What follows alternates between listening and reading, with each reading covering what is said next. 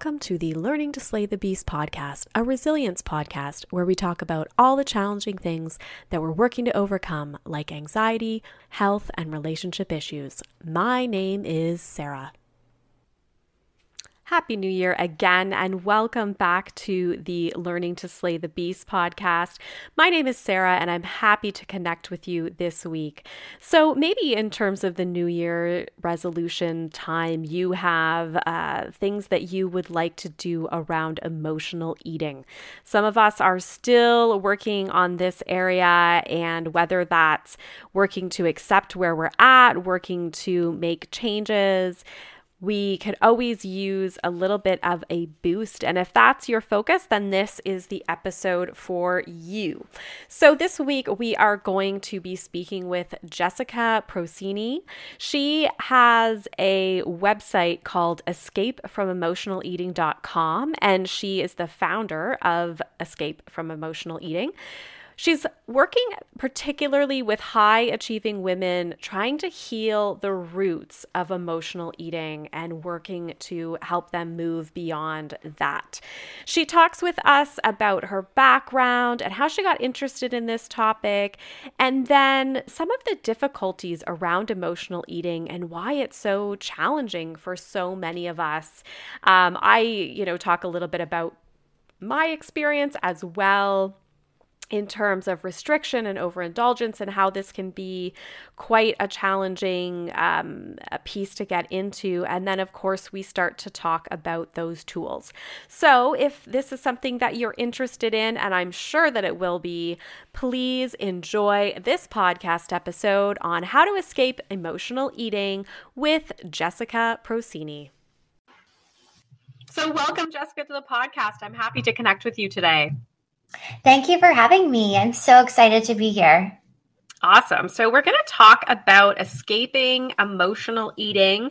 Why don't you start a little bit with providing us some information about your background? Sure. So, I'm Jessica Procini. I am the founder and leader of Escape from Emotional Eating. And since about 2011, I have been helping women who strive for excellence heal the roots of their emotional eating so they can embody their full potential. And this journey really started. Um, well, I used to have this thing with granola, a seemingly healthy food. Um, but when I would eat it, I could go through an entire bag in a matter of seconds. And it wasn't until I woke up from this food trance that I was looking around and wondering what happened and who ate all my food. Mm-hmm. Um, and the truth is that that didn't happen just with granola, that happened with a lot of things. And it would get worse and worse, especially during times of stress or overwhelm or when life got busy or crazy um, I just found myself reaching for food more and more to really take the edge off, to try to numb how fried my nervous system felt all the time, um, and also to kind of give me a little boost to just push through it all. Um, and I was always interested in health and wellness. So as I just really explored those passions, I ended up going back to nutrition school and unknowingly because we weren't educated appropriately around emotional eating um, i ended up binge eating my way through nutrition school. So i came out on the other side um, with such extensive knowledge of um, you know holistic health um, but here I was emotionally eating and just really seeing my relationship with food get worse and worse as I got older. Um, and I kind of came to this moment of like, is this as good as it gets? Like, is this just going to get worse as I get older? Is am I kind of stuck with this for the rest of my life? Um, like, what's wrong with me? Um, just really feeling like like something has to change because I just I just didn't want to imagine that things were going to get worse because they were already so chaotic and um, my relationship with food was like this secret that I was that I was keeping and I knew that it was only a matter of time um, before it was like unkeepable like I it was only a matter of time. So I kind of came to this realization of like well I I've gone through hundreds of hours of therapy.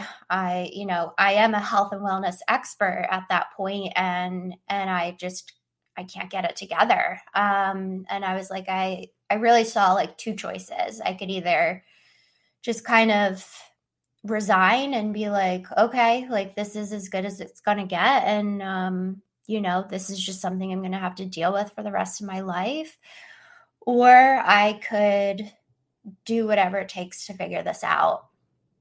And even though I didn't really know what that meant at the time, I just really felt like I'm going to do whatever it takes. Um, and that's really when I just committed at a whole new level and started exploring my relationship with food the physical, the mental, the emotional, the spiritual um, and started to find pieces that no one was really talking about, um, like the mental and emotional connection to food, the psychology of food, um, how energy and you know uh, emotions impact our relationship with food, how generational things impact our relationship with food. I was like sitting on this this information, and when I started to apply it to myself, I started to get better and I started to feel a lot more peace and empowerment and freedom around food. Um, and that was when I started hearing from people in my life. They were like, What are you doing? You look amazing. You look happy. Like something is changing. Um, and I, so I just started to like talk about my emotional eating and talk about you know what I was learning and what I was going through and and people started being like you I need you to help me. I need you I need your help. And that's really how I got my first clients. Um and I'll fast forward 12 years. Um, I am fully free from emotional eating. Um, this work I do now is called Escape from Emotional Eating. I have multiple programs. I've worked with hundreds of people on a very high level um, and have helped hundreds of people heal their relationship with food. And that's kind of what we what brought me here today to this conversation. That's great. And I think that's a really powerful story that I'm sure a lot of people can totally identify with. I think, you know, it was really interesting that you that you mentioned the granola piece, like because yeah, that's typically seen as a healthy food. And and people get in their mind that like, oh, somebody who's um, binging or having, you know, an excessive amount of something, you know, it's going to be junk. And it's like, that's not always true. It might be oh, like no. a safe health food that they consider safe, but then, you know, you still um, end up having the that type of a a, a, relationship with it. So I think that's a really good example because it kind of goes against kind of the commonly uh, known things. And I think um, even, you know, your reference to secret, like there's, that's always something in terms of food, like that secret keeping, um, mm-hmm. secret eating, I've heard, you know, right? Um, so really, really interesting. And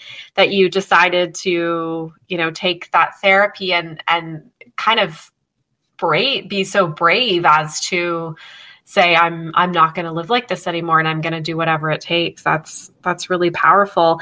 Why don't you talk to us a little bit more about if if you have any understanding why emotional eating is so per- pervasive in society and and why it's so challenging? Well food is everywhere. We we need it to survive. It's not like um alcohol or drugs or some of these other vices, um, you know, where where a lot of those modalities will seek abstinence or just abstaining from engaging in it, and that's how they experience their freedom. Um, like we don't have the privilege as emotional eaters we don't have the privilege of just abstaining from food because mm-hmm. even if you don't bring certain foods into your home it's only a matter of time before you show up at a party or someone's house or someone brings it into the office and and like there you are face to face with like your compulsions and your triggers yeah. so i think that's one thing um the other piece that I really see from a professional perspective is that right now in our society, in our culture, emotional eating is kind of put into two extremes. It's either put with eating disorders, which are the more extreme side of the spectrum, like anorexia, bulimia, things like that. And and emotional eating can often be a part of those experiences, but um, it isn't the whole kit and caboodle. Um, technically, emotional eating isn't considered an eating disorder, it's considered disordered eating. Um, so it's either put in or grouped into, oh, I have to wait for things to get worse before they get better kind of mentality. Or it's grouped into um, a very surface level of health and wellness. Um, and is often kind of grouped into trying to just control food or trying to um, like restrict or diet or some of those old school um, just eat healthier and exercise more. And and that doesn't really touch emotional eating either. So i was really seeing that as i was um, going through my own journey and seeking help and and really kind of looking around and being like where is the support for people like me who like know so much nutritional information but just can't like can't find this freedom and peace with food that that I knew was possible. Um, and that's what really inspired me to create escape from emotional eating to kind of fill the gap and to be that that middle road where you're like i'm not going to go to an eating disorder clinic that feels too extreme and i also already eat um, healthy and i already move my body um, but i still can't really feel um, in control of my relationship with food. And that's really the people that I serve are people who are really high functioning. Um, they really strive for excellence. They have a lot on their plate, and and they've been using food as a way to cope um, with just like the pressure and the overwhelm they experience in their life.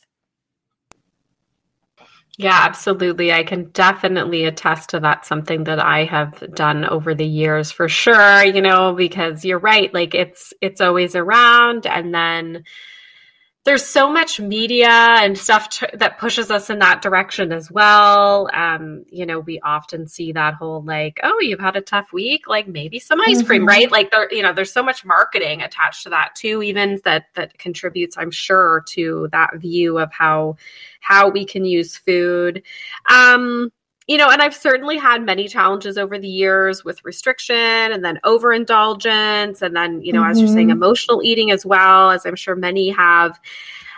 And so I can see it in myself, but how do others maybe know that they have an issue with emotional eating? Like, is there warning signs we can kind of watch out for, or things that you would characterize as typical emotional? Yeah. So a lot of people want to quantify it and the sneaky thing with emotional eating is is it's so nuanced and it's really personal. Um, so it's it's it will vary from person to person and a lot of people you know they'll tell themselves like oh well i didn't eat 10 bags of potato chips i just had one or you know i didn't eat 10 donuts i just had 5 or you know they'll kind of try to have this mark around how much they ate as do i have a problem? Don't i have a problem? But i really encourage people to look beyond that because for me, I didn't have hundreds of pounds to lose. I already knew so much about health and wellness. Um, I really didn't fit the typical stereotype of an emotional eater. Like, even looking at old pictures of myself, you really wouldn't know that I had issues with food. But I guess compared to how I look now, you would be now knowing, like, oh, she had issues back then you would you would be able to see it but it's so it's so hidden in in various ways. So i invite people to move beyond how much you ate and really look at why why are you eating? And where is your connection to your physical body and your your body's natural uh, cues of hunger and satiation? Like, do you even know what those are? Are you connected to them? Are you overriding them? Um, but even taking it one step further, one of the ingredients that can be a sign that your your relationship with food is a problem is this sense of powerlessness so this can show up in saying to yourself, like, oh, like I just can't control myself around fill in the blank. Or you might find yourself saying, like, I can't figure this out. Like, why can't I figure this out on my own? These are just um, some examples of that powerlessness um, that I'm referring to. Another way the powerlessness will show up is like let's say you're going through your day-to-day life and you kind of get to the end of a of a hard rough day or week or month or even year and you you find yourself saying like oh well you know there's nothing i can do about this in life so i might as well just eat.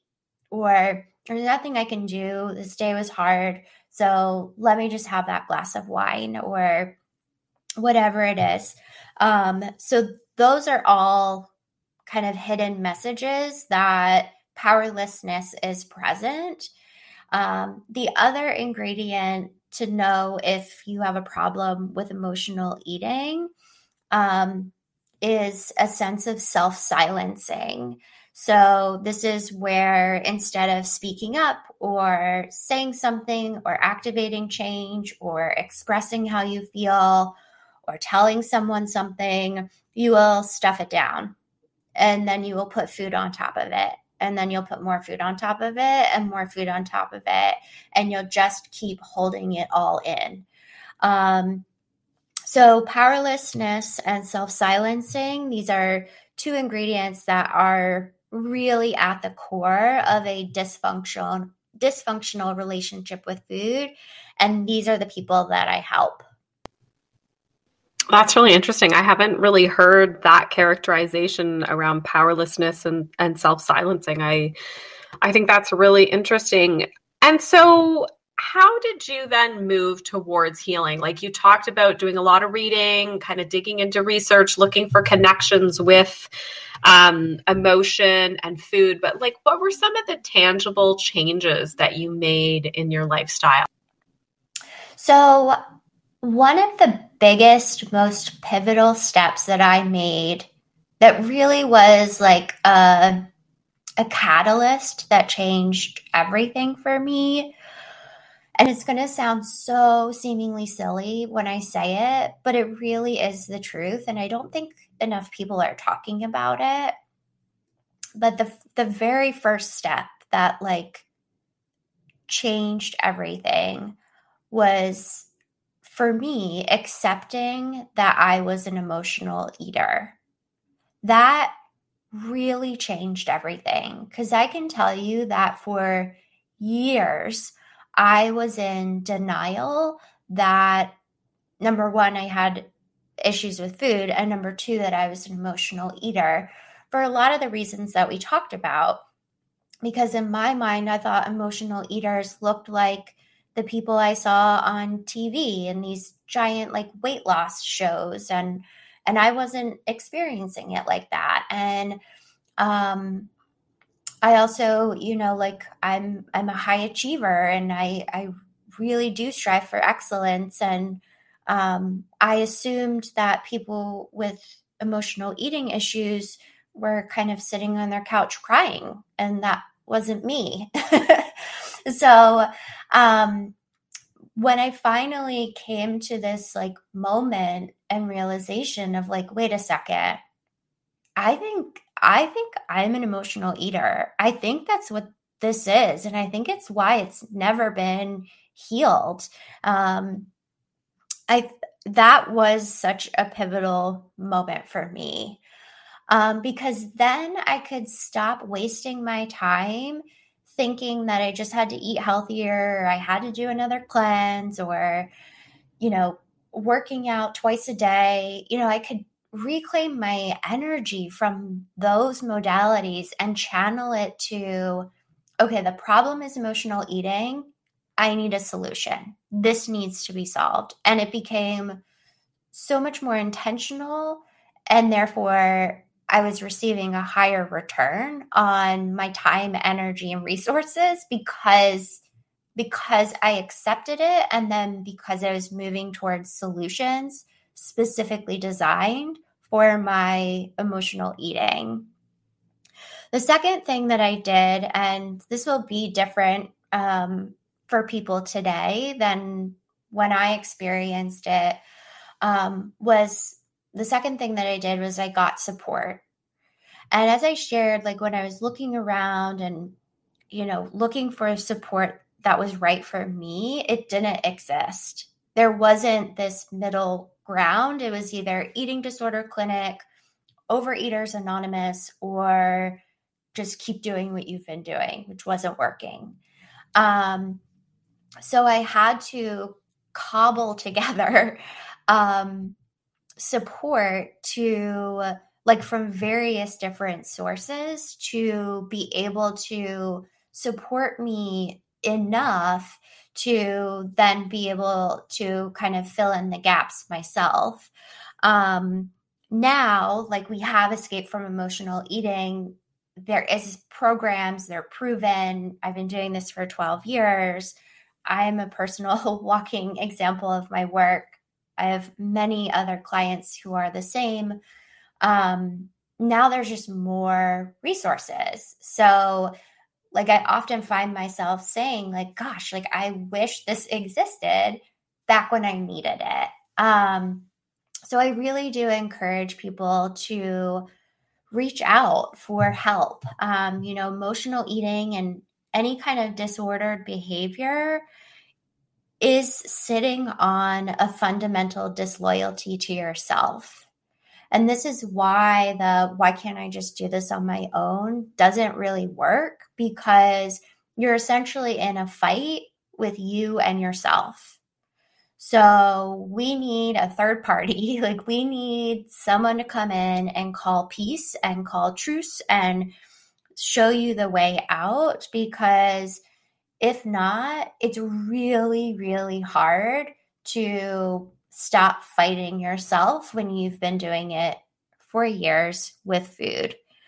Um, then from there, um, there were more steps, obviously. Um, like I had to build a sense of emotional fitness, I had to untangle my physical hunger from my emotional hunger and even know what those signs and cues were. I I had to kind of get into the mental aspects and stop eating what I call mental junk food. And there's like the whole steps and the whole path that I took is now the path I take my clients through. And it's also the step by step is available on my website for for further learning and um, if people want to know more but i would say those beginning steps of just accepting I was an emotional eater, even though I looked very unique can, compared to the stereotype.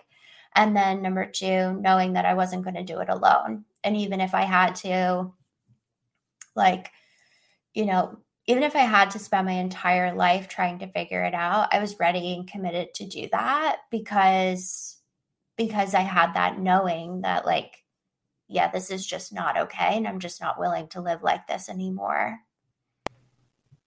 Mm-hmm. I think that acceptance part is really interesting. I mean, I think from what I've heard, that is a big thing with like alcohol abuse and addiction as well, right? Where like when people finally see it, there's such a denial around any type of thing. So I could see some um, parallels there, but um, mm-hmm. that's really interesting about sort of admitting and and I mean I've had that to some degree even around you know binge and restrict. Like you're sort of thinking like, oh well, everybody does this. You know, sometimes you eat more, sometimes you eat less, and then it's like, eh, yeah, but you know, is this teetering on?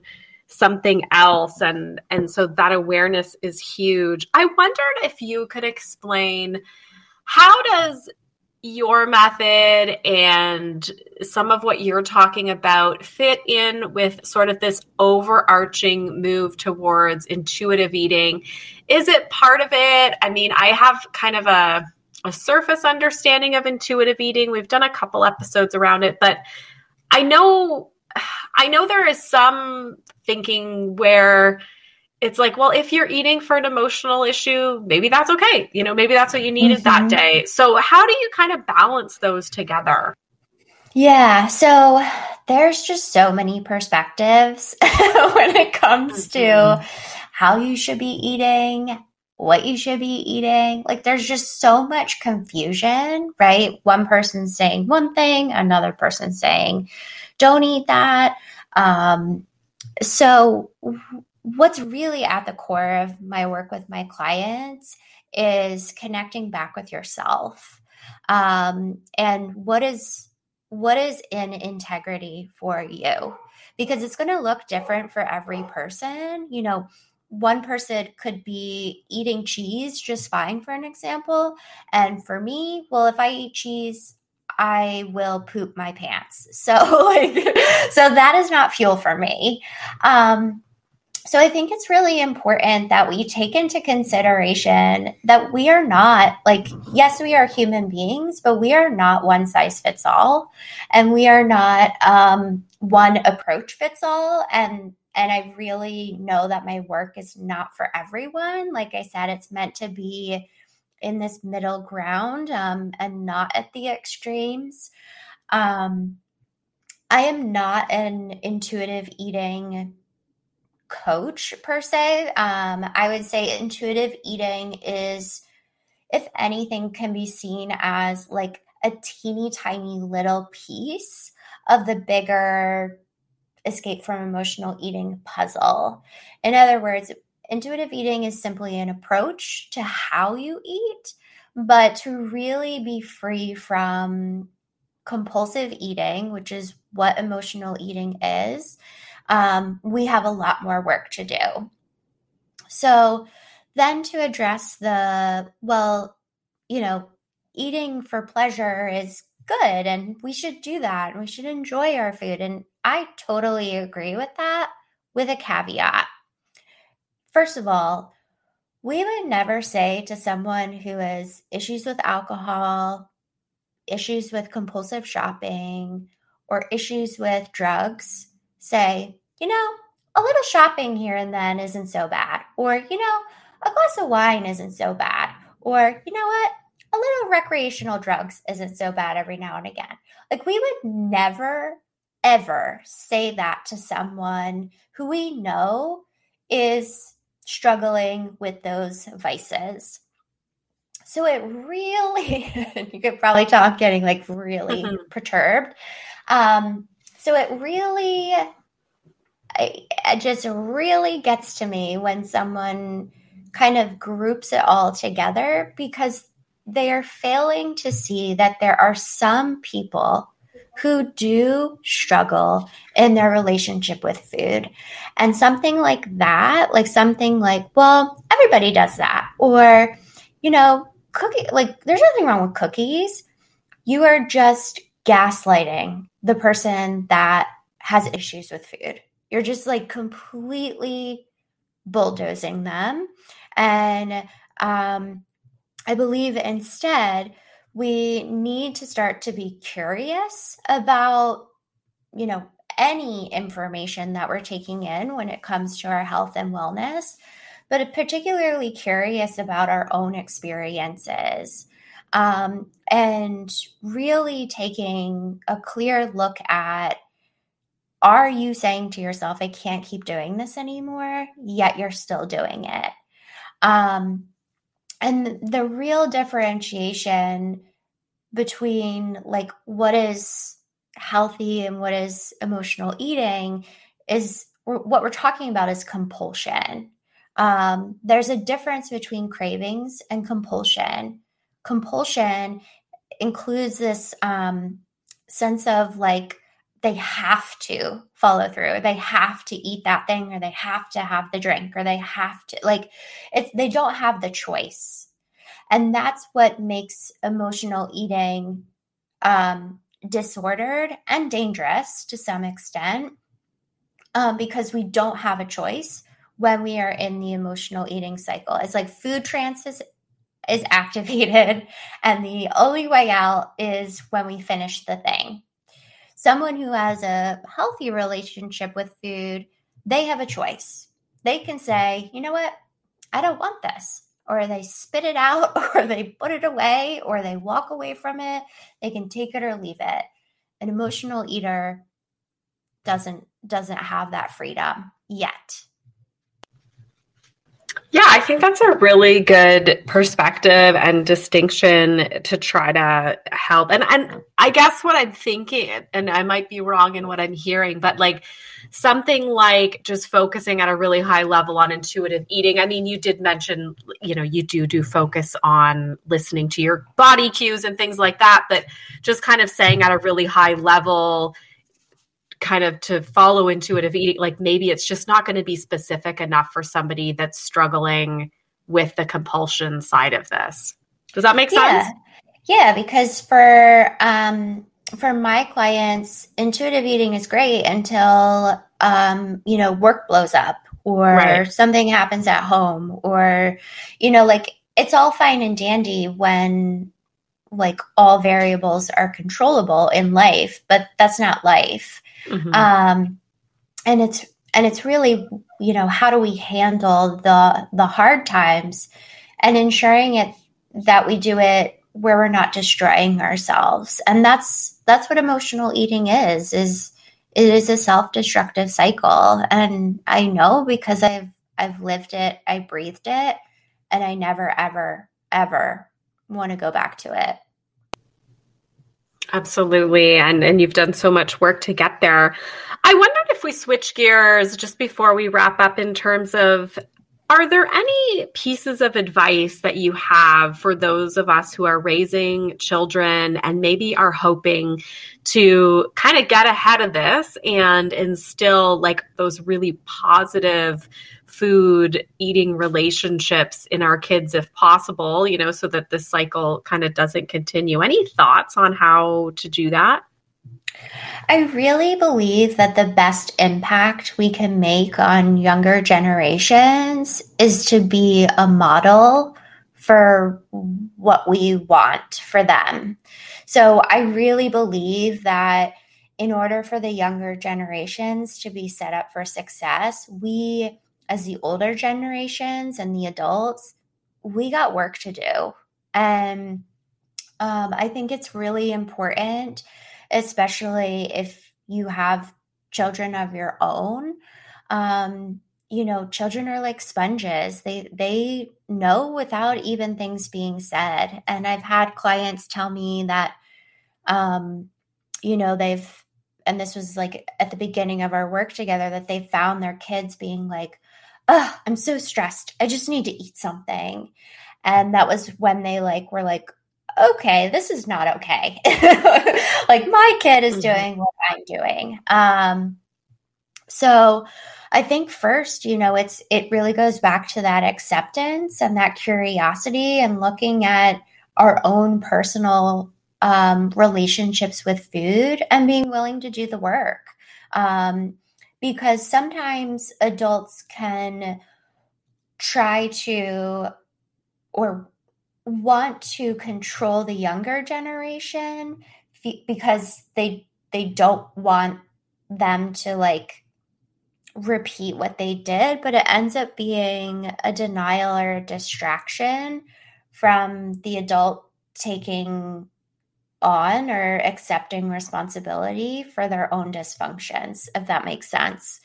Um, so I really do believe it it starts with us and it starts with our generation and um, because there's just so much that we can teach when when we've walked the walk and we've talked the talk and we've done the work um, it's so much we can teach much more than just spitting facts at a child or like i think we all know that like if we just get really factual about something the kid's going to tune us out. But if we can you know bring in that human element of it and personalize it i think that's also important.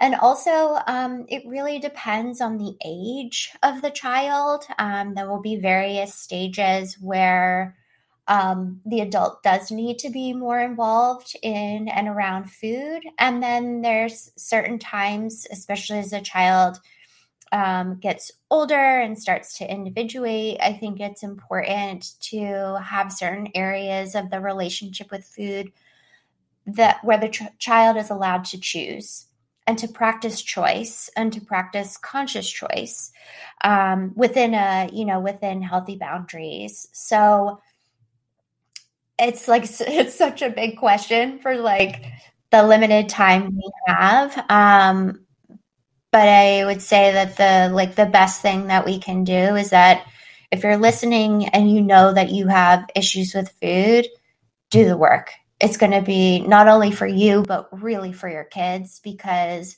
it gets passed down. And it gets passed down even if you think you're doing it in secret even if you think nobody knows they know they know. So reach out, get help, be the change. Mm-hmm, absolutely. Yeah, that makes a ton of sense about the modeling piece. Any other tools, advice, or thoughts that you want to leave listeners? Hmm, let me just intuitively connect in here for a second. Hold on.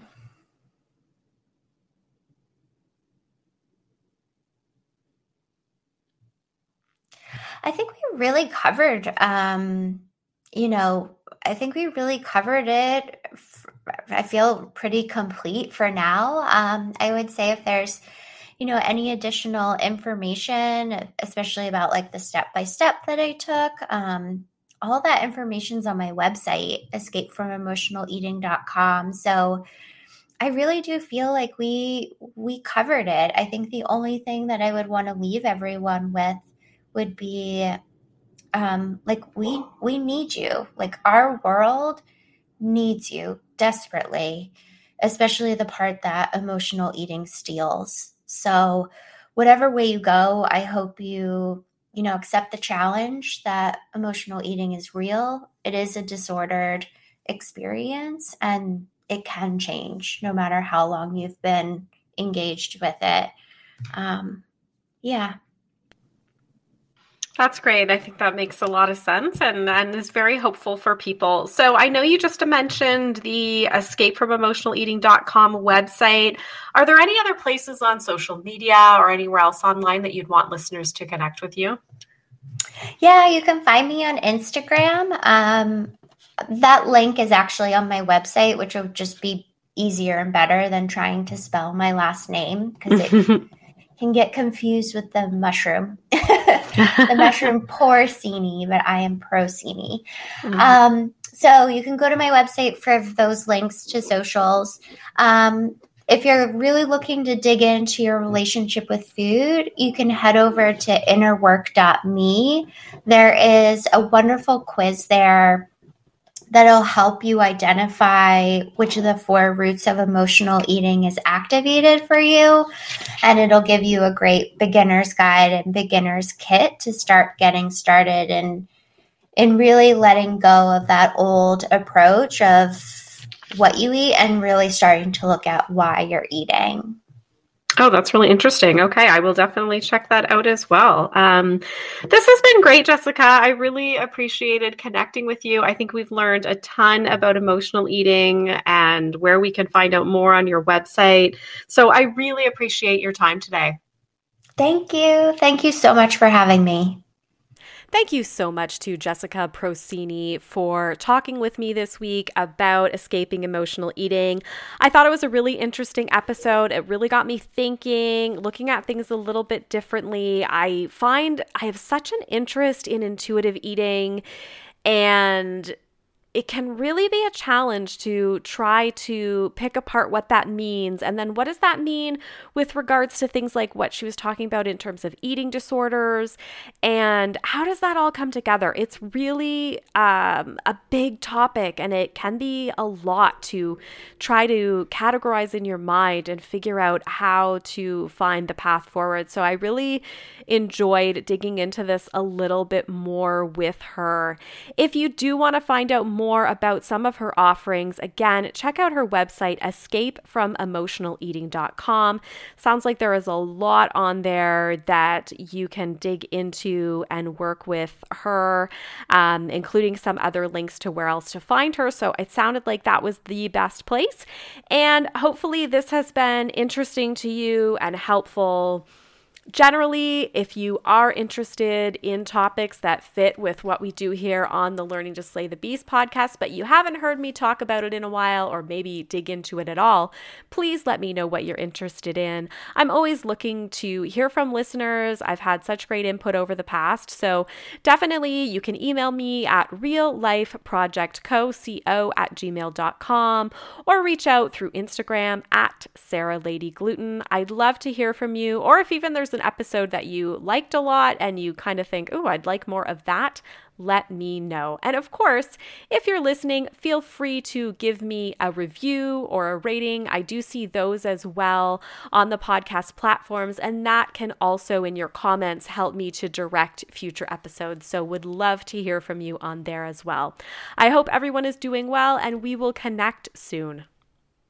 Thank you for listening to the Learning to Slay the Beast podcast. Please keep in mind this podcast is not intended to be medical or professional advice. If you'd like to hear more from me, you can follow me on social media Instagram and TikTok at Sara Lady Gluten or Facebook, Sarah underscore gluten free lady. You can also visit my website, which includes author information, speaking information, and more info on the podcast at www.se german.com. If you like the podcast, please feel free to review the podcast on your favorite platform and also subscribe because it means that it will show up for you every week on your favorite podcast platform. Also, we've just started to have the ability to support the podcast. You can find this link in my Instagram bio or visit Ko-fi, K-O-F-I dot com slash learning to slay the beasts. Thanks again for listening and have a great week.